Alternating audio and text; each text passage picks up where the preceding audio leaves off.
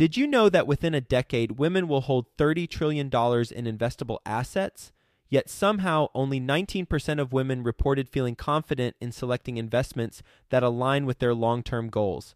Our friends at Invest Her are out to change that. Invest Her Con is the number one premier conference for women in real estate, and it's happening June 2nd through the 4th in Austin, Texas. Invest Her Con is not just another real estate conference, it's a transformational experience focused on real estate investing, business strategies, and self care tactics all designed to help women take control of their financial futures.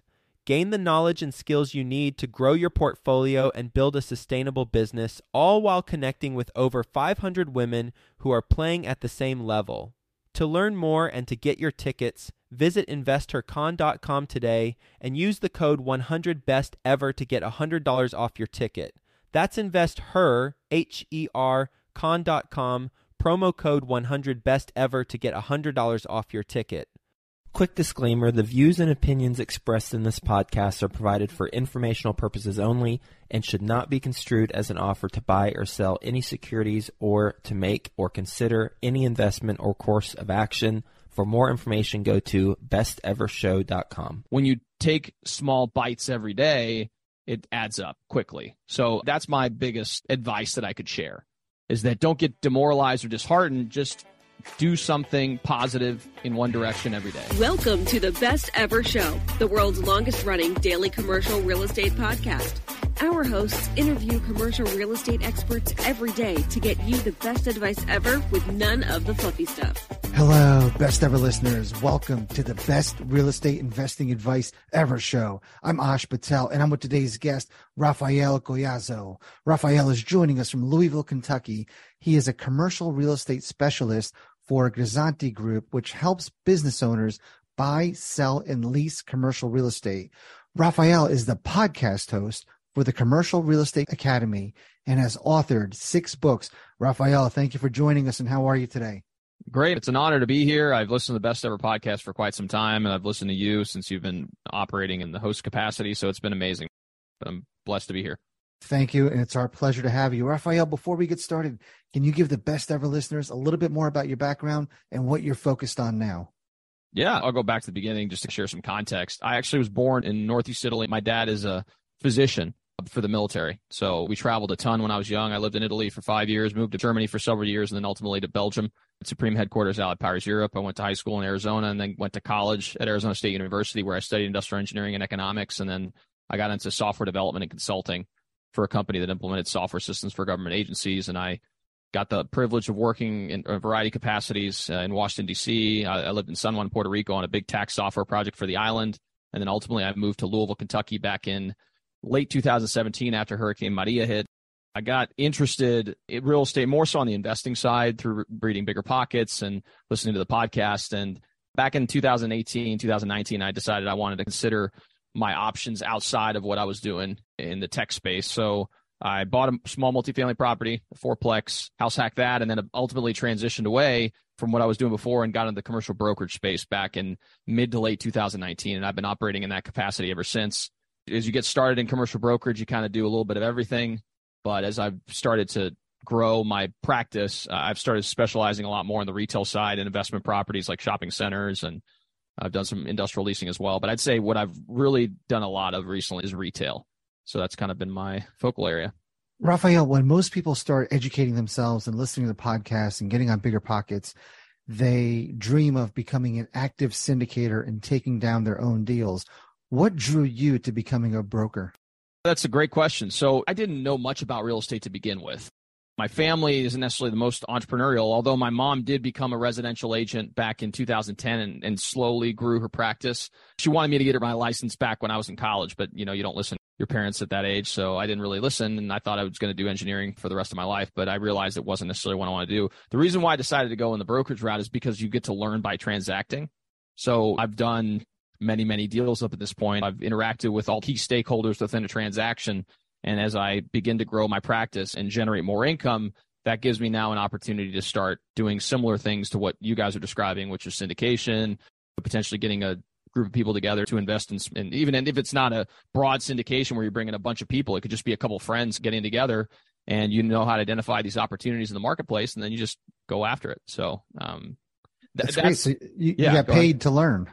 Yeah, exactly. You don't get paid much in the first couple years, let me tell you, but you do learn a lot. And now that I've started to grow my practice, yeah, I'm starting to get paid pretty well with all the different commissions that are coming in, everything else. So I don't say it's an easy profession by any stretch of the imagination. Anytime you go to 100% sales commission role, in particular without having any experience, it can be rough, but it strengthens you as a professional. So I feel like I've definitely evolved ever since I started in the industry. Did you start out with residential brokering or did you go straight to commercial? Straight commercial. And luckily, I've been blessed that my broker has been very supportive from the beginning. A lot of brokerages, when you first start out, you're 100% commission and you have no safety net. At least my first year, I had a draw. What a draw is, it allows you to draw on future commissions.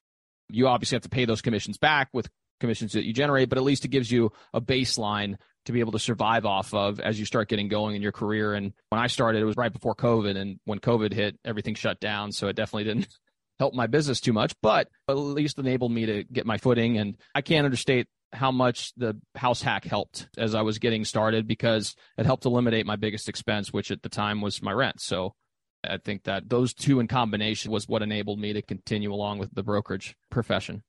So you're all about laying the foundation first.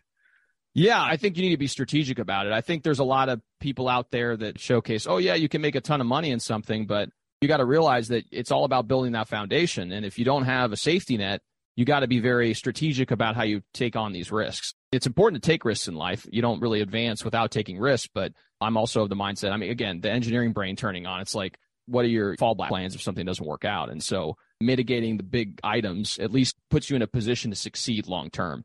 And so I, I can't understate the blessings that I've had in my life as well. Do you question why more residential realtors don't go into commercial?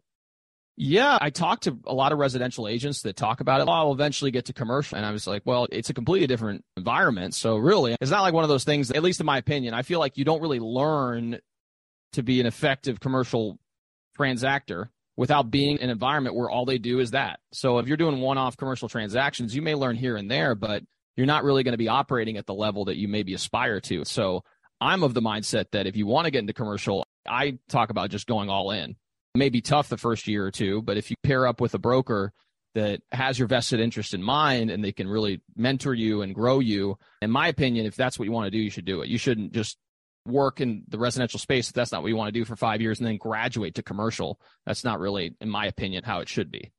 Yeah, I've had that conversation so many times. And the benefits of being a residential broker is obviously higher commissions. You deal with people like us who are professionals Financing is not a problem. Emotions are not a problem. We're not first time home buyers. We're not going to change our mind because we found a better house. There's just so many benefits. So for any residential brokers listening, please consider commercial. You mentioned in your show notes, I have that you help businesses buy, sell, and lease commercial real estate. Do you cater towards business owners? Yes, I work with a lot of different business owners. And in my past, as I said, I took on a bunch of business you get started, you kind of do what you can, the, the flywheel spinning. So I've worked with businesses in a variety of different capacities. As far as what I've done a lot more recently is I've worked with a lot of franchises, quick service restaurant franchises, even service based franchises that are looking to expand footprints within our metro area and even surrounding areas. So over the last, let's say, a year or so, that's been where I've done a lot of work. And I continue to build relationships with people in the space. So that's, I would say, where I've really gotten a lot of traction on the business owner side. But then on the investment front, a lot of it has to do with just interacting with a lot of people who own operating businesses. So I have a lot of connections in town where people own maybe like a liquor store or convenience stores or really any type of operating business. And now they want to buy a shopping center or a strip center, or maybe they want to put their business in one of the units and then operate like a house hack for commercial real estate where they buy a 10,000 square foot center and then they put their liquor store in 3,000 square feet of it. That sort of thing. A question that's often asked is how do you get a national tenant? And there's no secret formula, is there? No, and, and, even to this day, I think a lot of it is all just relationships. So I'm involved in the CCIM Institute. I just recently got my CCIM designation. I'm actually flying out to Las Vegas for the ICSC conference here shortly.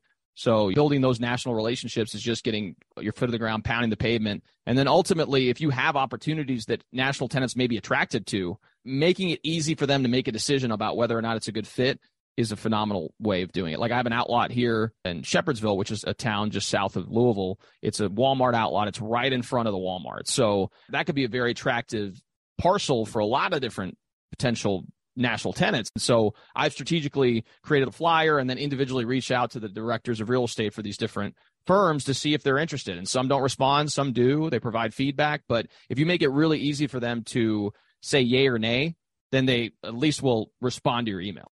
But if you just blow it out to people saying, oh, yeah, yeah, this, this, that, you don't want to waste people's time. They're busy individuals.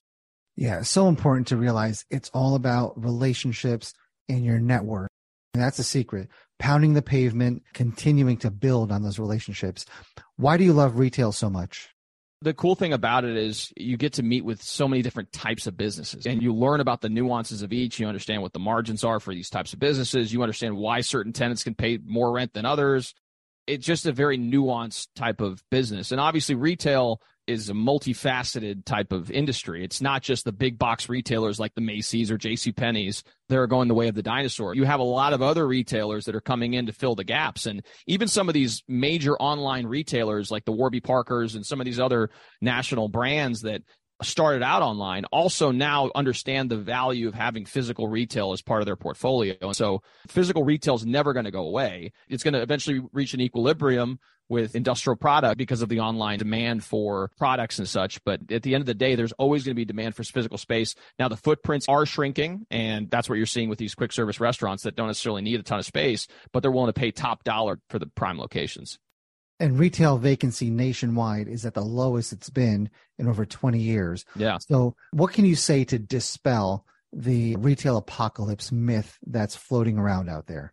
Again, I'm sorry, think, right now we're in May yeah. of 2023. So, a lot of people fear retail investments because, again, they're worried about the recession, the Amazon effect, the retail apocalypse. So, what's your answer to that? I think when you look at some of these larger malls and power centers, those are definitely probably going to struggle depending on the type of tenants that you have on site. You obviously have necessity retail like the grocery stores, the Home Depots, the Lowe's, those types of uses, and they've performed extremely well even through this recessionary period. So if you have a grocery anchored center with a Walmart or a Kroger or some of these other larger retail grocer tenants, those are going to be really strong plays long term. Another thing that I think is extremely valuable are these small neighborhood retail centers. A lot of people don't want to have to drive 30, 40 minutes to the major conglomerate area where there's a lot of retail. If there's a 10 or 15,000 square foot center that has a nail salon, that has a bakery, it has these other types of uses where they have strong mom and pop presence, maybe some regional presence, those perform extremely well through COVID. And in my opinion, are very, very good investments long term because it's more about what's the proximity to residential rooftops. So again, you have to be strategic about it. Now, if you go out and buy a, a J.C. Penney anchored center, who knows? You're probably going to have some issues long term, but if you're strategic about the type of retail you invest in, it can be extremely valuable. In particular, when you're talking about some of these long term leases, if you like the single tenant net lease properties, those are also very, very popular as well. Yeah, it's so important to discern that. In the headlines, you'll see the bankruptcy of J.C. Penney, Bed Bath and Beyond, and all these other big box retailers, but they don't ever tell you that Ross Stores is opening 150 stores there's other stores that are expanding. And like you mentioned, those mom and pop retail centers in suburban neighborhoods, everybody needs the dog groomer, the pizza place, the dentist, internet resistant, recession resistant, great businesses. What's your plan? Are you going to actively take down deals at some point? Yeah, that's where we're working on trying to do here. That's one of my goals for this year. Obviously, this is my third year in the business, going on in my fourth year. So, obviously, continuing to establish and grow my practice, and then also taking down small to mid-sized retail projects and looping in some of my friends to take down some of these projects. That's one of the goals for this year is to take down a building together. So, stay tuned. Can we use this time to formulate and walk through that plan?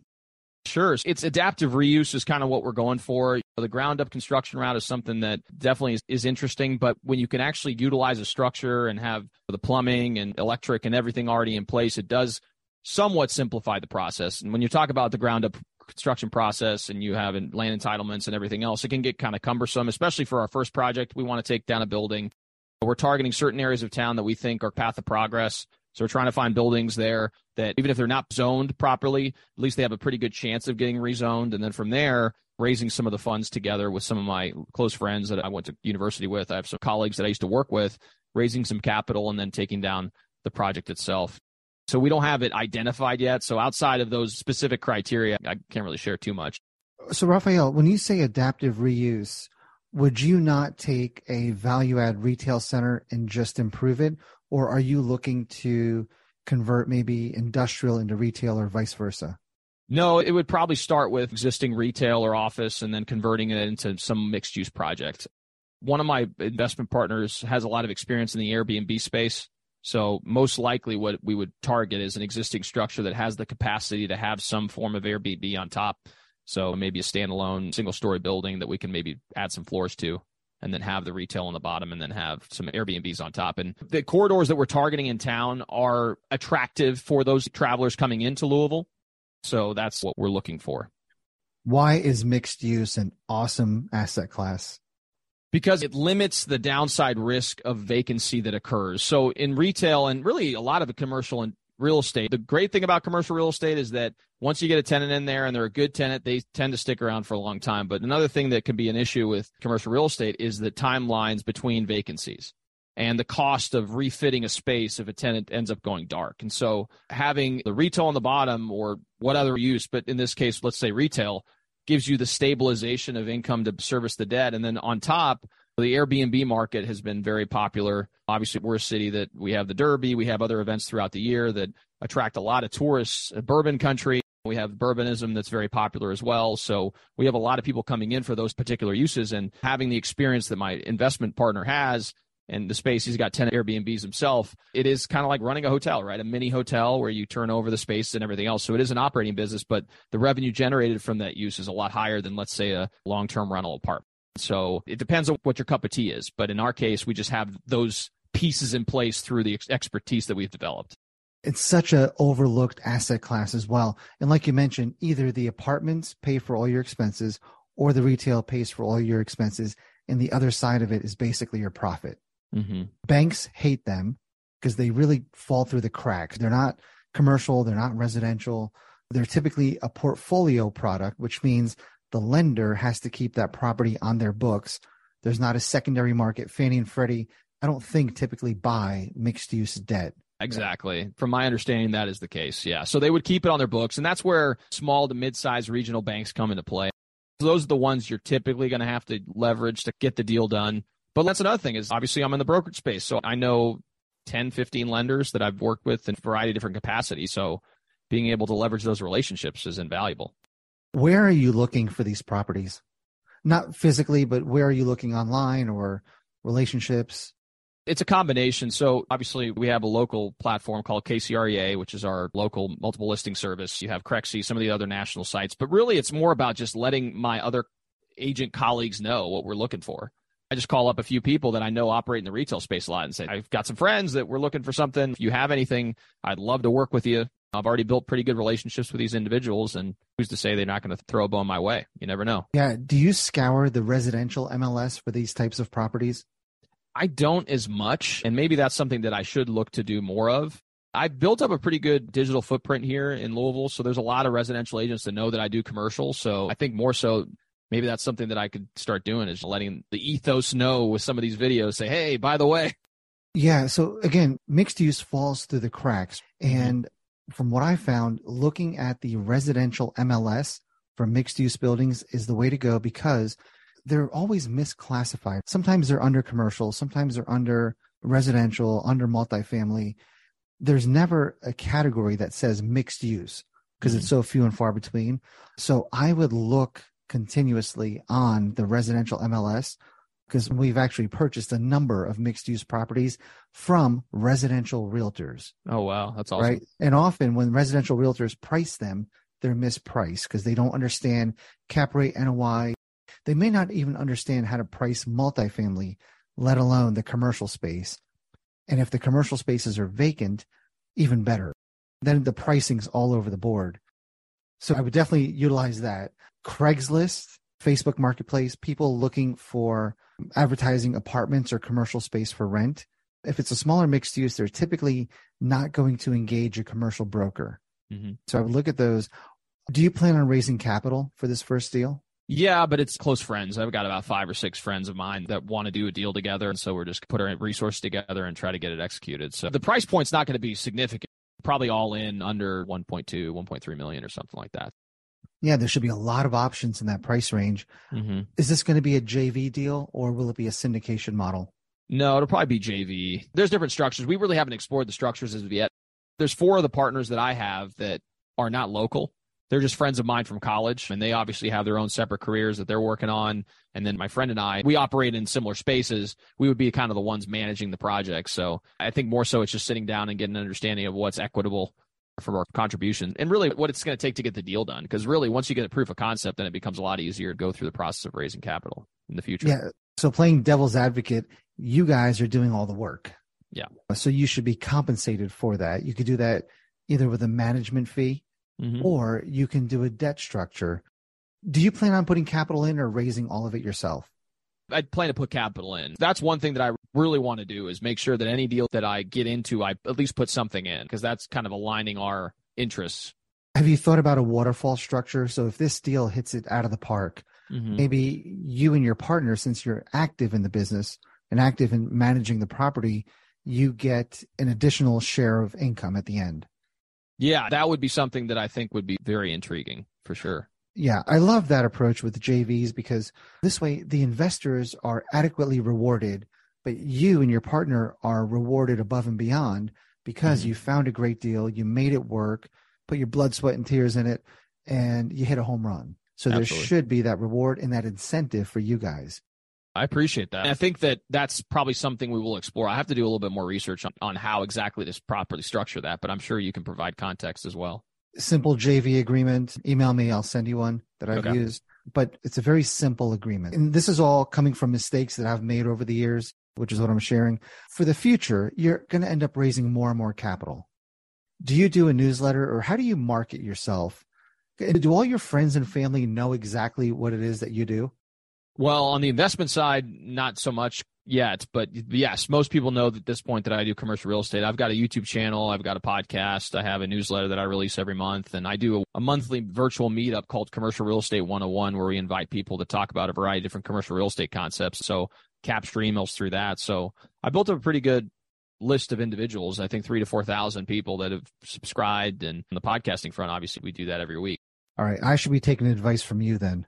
You've got all that covered. The only other thing I'll share is consider setting up a 506c structure Okay. so that you can solicit accredited mm-hmm. investors. There's a lot of rules behind advertising deals on social media. It's considered a security. If you're not properly set up, then you potentially get in trouble. So setting up that 506c and even better advice, our first syndication, we paid the typical $15,000 fee. And then we went with one of those fund companies that set up an actual fund for you. The initial fund in the initial deal is $15,000, but then every subsequent deal is only $5,000. So you can either continue to pay $15,000 per syndication, or there's a number of competing fund companies that do all of that for you. Kind of a pain to set up initially, but once it's set up, it's much easier to do future deals. That's awesome. Yeah. I'll have to get that information from you because I think that'd be definitely Happy to share, man. Yeah. Awesome. I love what you're doing. Do you also broker industrial, office, medical? Yeah, industrial and with medical, that's more so on the retail side. So the retailization of medical is obviously becoming very prevalent across the country. I actually have a listing right now with a former doctor's office that occupies 8,000 square feet in a strip center. So that's one thing that I'm actively working on. So I'm starting to learn a little bit about the terminology that's involved with. In this case it's a pediatric practice. I haven't really delved into the surgical practices. I know there's nuances. Urgent care is going to have different licensing and different requirements as well so i haven't really delved into that. But on the industrial front yeah we've done a lot of industrial leasing. I've done some land deals that incorporate industrial as well. So i'd say the most of the stuff that i do is probably retail industrial and then probably multifamily on the investment side. We'll get back to the show, but first, some sponsors I'm confident you'll find value in learning more about. Are you looking to raise money from private investors to buy commercial real estate? SyndicationAttorneys.com is here to guide you every step of the way. At syndicationattorneys.com, they do more so you can do more. They create real estate syndication and fund offering documents, but they also educate you on the ins and outs of raising private money ensure your offerings comply with securities laws, and help you structure fair deals with investors so everybody wins. With reasonable lump sum fees and over $2.75 billion in securities offerings created, syndicationattorneys.com has the expertise you need. But that's not all. Syndicationattorneys.com also offers weekly attorney led masterminds, networking, and strategy sessions through their pre syndication consulting agreements. To learn more, visit syndicationattorneys.com today to get started. This offer is not available to Florida residents. So. For newer investors that want to get into industrial, would you recommend buying those 10, 15,000 square foot metal buildings, flex spaces? Yeah, if you could find them, that's the hardest part. And there's a lot of different users too. Even in the 10 to 25,000 square foot standalone, there's a lot of tenants out there looking for that. So I wouldn't necessarily pigeonhole myself and saying, okay, I want to find a 20,000 square foot flex product that has four or five bays or whatever. There's a lot of contractors and smaller operators that are looking for 1,500 to 4,000 or 5,000 square feet. So if you play in that sandbox, you're going to get a lot of interest. And then if you just want a standalone building between 10 and 25,000 square feet, you're going to get some interest. Now, it may sit a little longer than maybe some of those multi bay flex product, but it's going to move from a leasing standpoint, especially if it's in an area that has easy access to roadways. Depending on the tenant, maybe they need rail access, or in our neck of the woods, we've got the Ohio River running through our city. So we have some tenants that require barge access. So it just depends on the product. How important is ceiling height in those spaces? It's important depending on the user.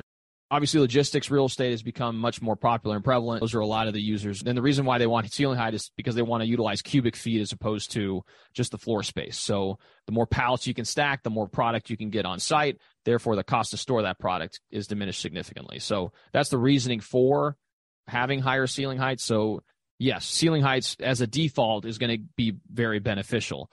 But in the case of a manufacturing tenant, maybe they don't necessarily need that high of ceiling height. So again, it just depends on what you're looking for. And then is there a certain square footage where you have to have semi accessible loading docks? Semi accessible. Well, again, it's all dependent on the user. Some tenants don't even need semi access, some do. There's one guy that called in the office the other day that said we only need 2,500 square feet, but we need two dock doors. And I'm like, where are you going to find a 2,500 square foot space with two dock doors? And they're willing to pay a lot of rent, but I'm just like, okay, well, you have to have like a custom product to be able to support that. So it's just going to be really tough for you to find space for lease. So again, I wish I could be more helpful on that front. Granted, no, no. when you have more space, you're going to need more semi access because typically the tenants that are going to be utilizing that space are going to need it be able to load and unload trucks on a regular basis. I know during COVID, cold storage was very hot. Is that still the case?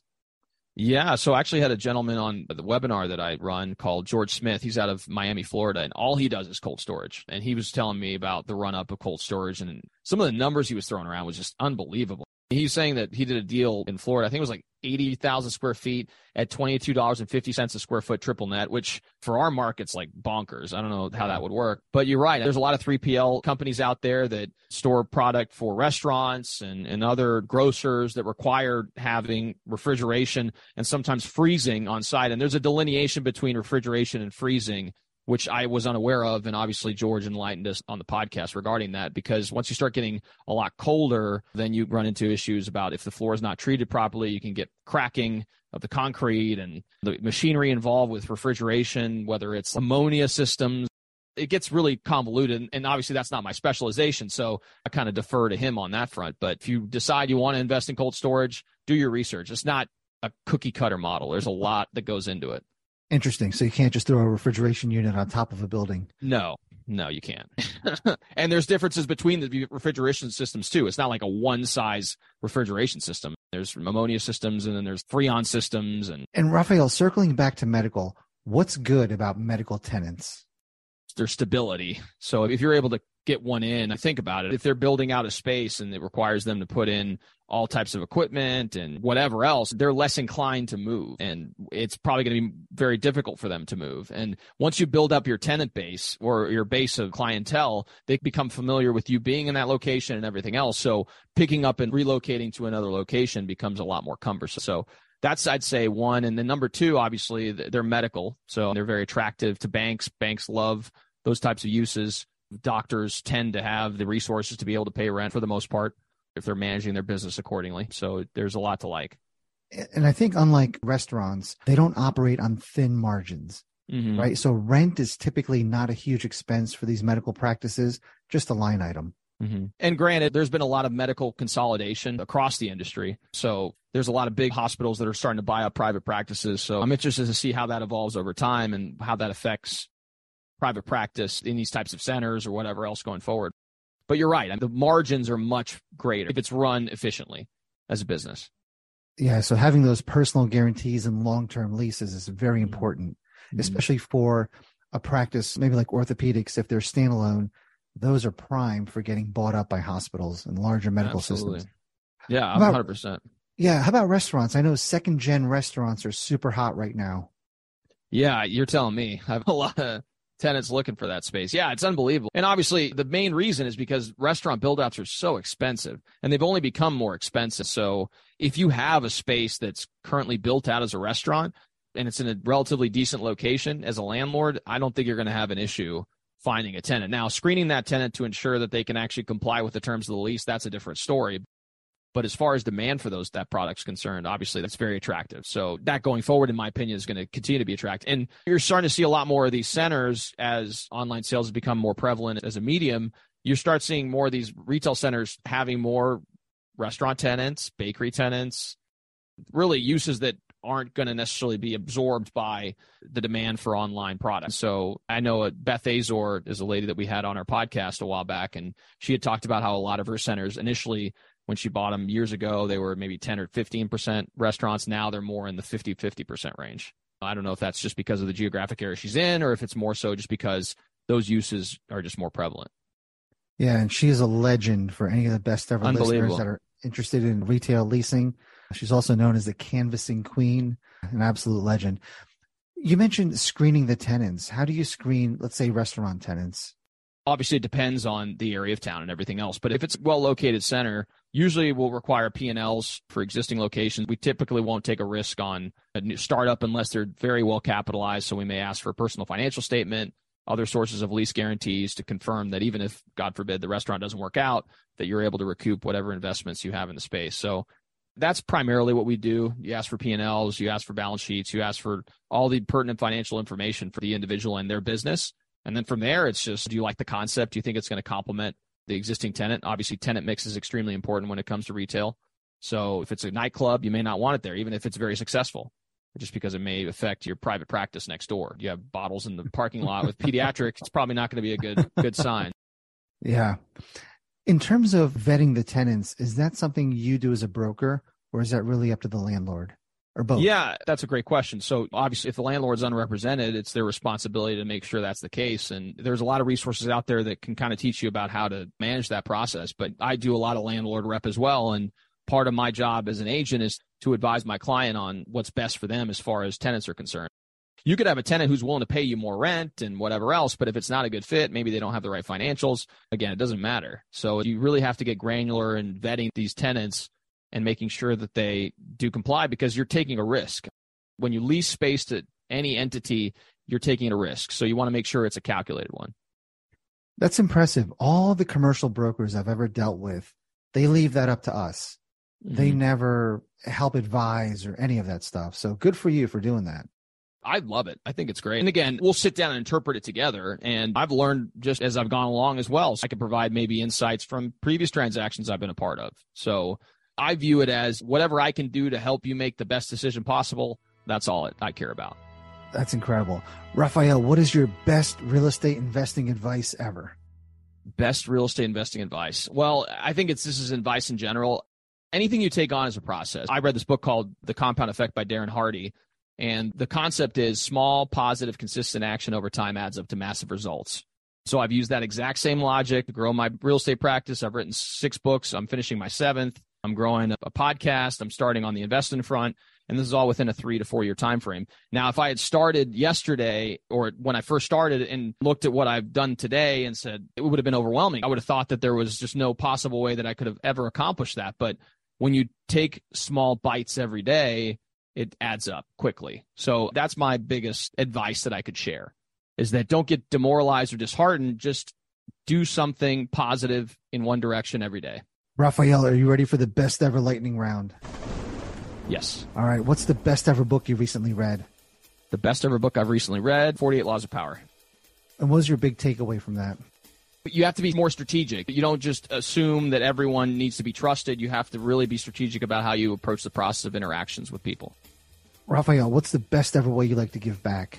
I serve on several different boards. I'm the president of my local junior achievement young professionals chapter. I serve on an associates board for a large nonprofit in town. So, and I used to be in a fraternity in college, so I've served in that capacity on the board there. So, really, any way I can get involved to help people, regardless of where they come from, I think that's the way I like to involve myself. And Raphael, if you would tell us again about the podcast, the books that you've authored, and how the best ever listeners can get a hold of you. Yeah, first off, thank you so much, Ash, for the opportunity. It's really an honor to be here. But as far as the podcast, it's the Commercial Real Estate Academy. We started back in early 2021. We interview people in the commercial real estate space. We've had over 112 people who've been on the podcast. You can find that on Apple Podcasts, Spotify, whatever else.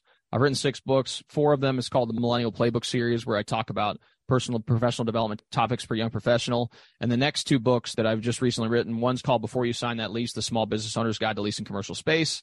That gives you the comprehensive process of leasing commercial property. I wrote a book called Before You Buy That Building, the Small Business Owner's Guide to Buying Commercial Real Estate, which again, same process, but from the business owner's perspective. And then the last book that I just am about to finish is called Before You Sell That Building, the Small Business Owner's Guide to Selling Commercial Real Estate. So it's going to be the business owner's perspective of selling your property after you've been in business for many, many years. And it's going to become a series. So I'm going to write a book called Before You Invest That in that building. And then ultimately I'll get into the process of, of writing a book called Before You Develop That Building when I do more development projects. That is incredible.